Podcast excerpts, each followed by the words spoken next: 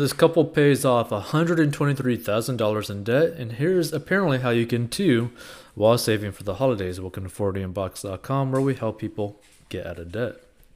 So, a couple who paid down $123,000 in student loan debt is telling others how they can do the same. When Angie, oh, Angie and RJ Muhammad decided to get married in 2017, they knew it was time to assess their finances. We had a large chunk of debt, Angie Muhammad told Good Morning America. Once we got married, we were like, how do we tackle this? Right? We do not want to start out our life as a married couple buried in six figure student loan debt. And so we got on the same page about money very early on. So Angie Muhammad said she had about $40,000 in student loan debt, while RJ had 80 to $90,000 that he needed to pay off. And in total, the couple had $123,000 in debt. But instead of panicking about their situation, they said they decided to get to work. And in fact, the couple said conversations about money took place early on in their relationship when they started dating back in 2011 which is pretty amazing because what they got like married in 2017, I believe, right? So basically, they've been talking about finances for like six years. That's cool. So it was important to have those conversations, RJ Muhammad said. So, us reading books together, listening to podcasts, it allows us as individuals before we got married to do the work to improve our credit, reduce debt. The couple said they decided to individually pay off their own car loans and credit card debt and then collectively pay off the six figure student loan debt together. Now, here's the thing, right? The way that I would suggest someone to do this if I were living in this situation, right, would be like it really depends on when you start working on this and when you end up actually getting married. They got married, you know, in 2017, right? So if they were like basically working on paying off their debt before getting married, then yeah, I would agree this is kind of like the right way to go about doing it because probably they were paying off their debt, their like individual loans except for their student loans, like their car loans, other kind of like loans, all the way up till they got married and then started paying off their student loans together as a married couple. That makes the most sense to me because you don't want to be paying someone else's debt that you are not married to. And a lot of people are like, oh no, you should totally just pay off your boyfriend or girlfriend's debt. No, you should not. Okay? There ain't no guarantee that your partner is going to be your partner a year from now, a day from now, a week from now, an hour from now, right? They have no obligation to stay with you. Like there is nothing technically tying them to you. And regardless of how much you love someone or they love you, anything can happen. Anything. Okay? So just keep that in mind. Only pay off someone else's debt either because you just want to provide that generosity to someone and you can financially take on that, or if they're married to you, were they your spouse? So after assessing their spending, they said they took steps to cut expenses and whittled down the mountain of debt, which included budgeting, negotiating their cell phone bill and rent, canceling unnecessary subscriptions, and cutting back on going out. We were able to kind of refocus and reprioritize our spending. Angie Muhammad said from there we would meet weekly talking about money, talking about our budget and our goals, and it was just huge for us. We put things in the refrigerator, like we had our full debt amount on our refrigerator, and we would just slowly just review how we are going to pay it down. The couple said they also increased their income by doing side hustles, and within a year, they were able to knock out their entire debt. That is amazing.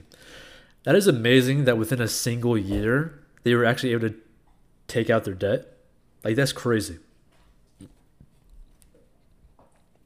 So the power of reducing your expenses, but in turn also increasing your income, is a powerful strategy when paying down debt, especially when you have a six figure debt like we did, Angie Muhammad said. We made it a point to increase our income and we asked for more when we were negotiating for promotions or if we weren't able to get a promotion at our current employer, we looked elsewhere. We looked outside the organization and we were able to increase our income significantly. It was all about being intentional, RJ Muhammad said. We got intentional with our income, we got intentional with our expenses. Now the couple is helping others tackle debt through their brand, Rich by Intention, where its mission is to empower couples to manage their money and everyday life with intention by eliminating debt, saving money, and investing in their future. Awesome. So Angie and RJ Muhammad have also been able to apply their tactics to remain debt free even around the holidays. So some of the recommendations include saving small amounts of money throughout the year, allocating a specific amount per person, shop sales, and make homemade gifts. All perfectly fine. So you don't always have to buy anything, right? If you're in debt like we were, we didn't really buy anything around the holidays, but made it a point to be with our family, and I think that's what the holidays are about. Angie Muhammad said. I would have to agree. And the thing is, you could always just like personally make something, like with your own hands, and give it as like a gift and people are going to appreciate it now you might have the one person be like hey man like what is this right like this is like a crappy gift right but either way you know for the most for most situations and for most people a lot of people just don't really actually care about the gifts so with more tips on paying down debt and saving at the same time lynn richardson Lynn Richardson, a financial expert and author of Get Your Money Back Tax Deductions You Never Knew About, shared some of her advice with GMA. Blah, blah, blah, blah. Okay, so the 10 10 30 50 rule. So Richardson said that in order to pay down debt, we must first learn the rules of the game, and the first rule is to spend less money, obviously. So take this for example. If you receive $1,000, Richardson said you should live by the 10 10 30 50 rule, which is when you tithe the first 10% of that amount, save the next 10%, put 30% as cash in your pocket for incidentals, food, groceries, hair, etc., and put the remaining 50% in your savings account. Okay, this isn't that bad of an idea, right? Now, a lot of people have uh, different views on tithing. And if you don't know, that's basically kind of like giving like 10% of your yearly revenue, yearly income to the church. And again, that varies a lot on like personal preference and all that kind of stuff, right? And the way that I view it, right, when it comes down to tithing or like just giving 10% to something, I personally don't like the idea of giving 10% of anything to anyone because you got to think about like okay how are they going to manage that money right if you were to give them 10% of your income.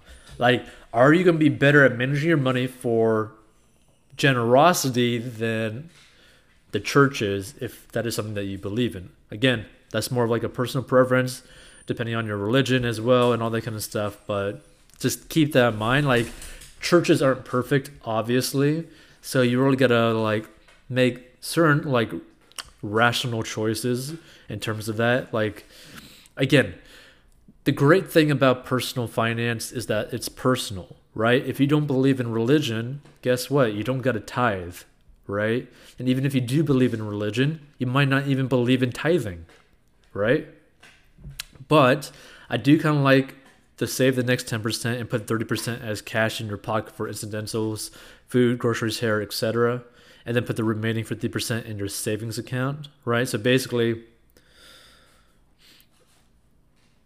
the way that person is basically kind of like wording it in a way is like that second 10% that like initial savings that you're going to do is pretty much more like an emergency fund and like well like like a a semi like tiny emergency fund. And that next savings amount of the 50% one is more like a true emergency fund you know 3 to 6 months or more and also probably investing as well That's what I'm probably getting at at that. So, okay. So, if you still don't have enough money for bills, Richardson said to eliminate something, research COVID 19 relief options, or communicate with your creditors. And Richardson said that you should never be in a position where you owe so much in bills that you have nothing in your savings. I 100% agree. So, run your home like a business. Just as Angie and RJ Muhammad budgeted their expenses while they paid down their student loan debt, Richardson said people trying to save should run their home like a business by keeping track of every penny they have so they can see where their money is going. And so apparently they did a Santa side hustle. Santa side hustle. So with the holidays coming up, money can be tight for many people.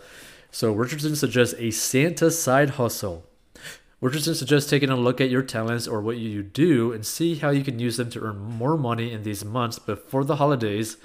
And some side hustles can be Uber, homeschool tutoring, virtual assisting, holiday cooking, and more. And then also Richardson suggests that people pick up extra shifts. If you're a teacher, see if you can tutor, or if you're an attorney, see if you can consult. Yeah. Like here's the thing, like I completely agree with this article.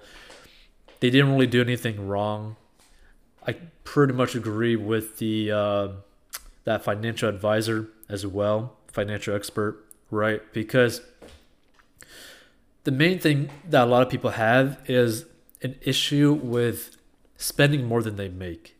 And when you get into that simple concept of just living below your means, it opens up so many opportunities for you in terms of your life and lifestyle that like it can literally just change the trajectory of your life. So if you want to learn how to get out of debt, go to 40inbox.com. Hey, this podcast is sponsored by our personal finance courses. So if you have problems with mastering your money and you need help, go down below and learn how to master your money. And this is a plan that anyone of any income level can follow. It is simple and easy to follow for any income level in any situation and is very straight to the point. And if you want to learn how to make money online, go down below as well. And we'll see you in future episodes.